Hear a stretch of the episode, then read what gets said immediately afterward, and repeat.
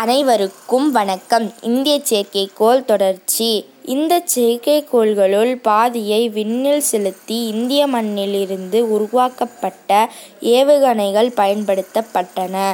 இந்த ஏவுகணைகளை மூன்று வகையாக பிரிக்கலாம். அவை எஸ்எல்வி ஏஎஸ்எல்வி பிஎஸ்எல்வி இந்த செயற்கைக்கோள்களால் ஏறக்குறைய இருபதிற்கும் மேற்பட்ட துளை துறைகள் பயனடைந்திருக்கின்றன.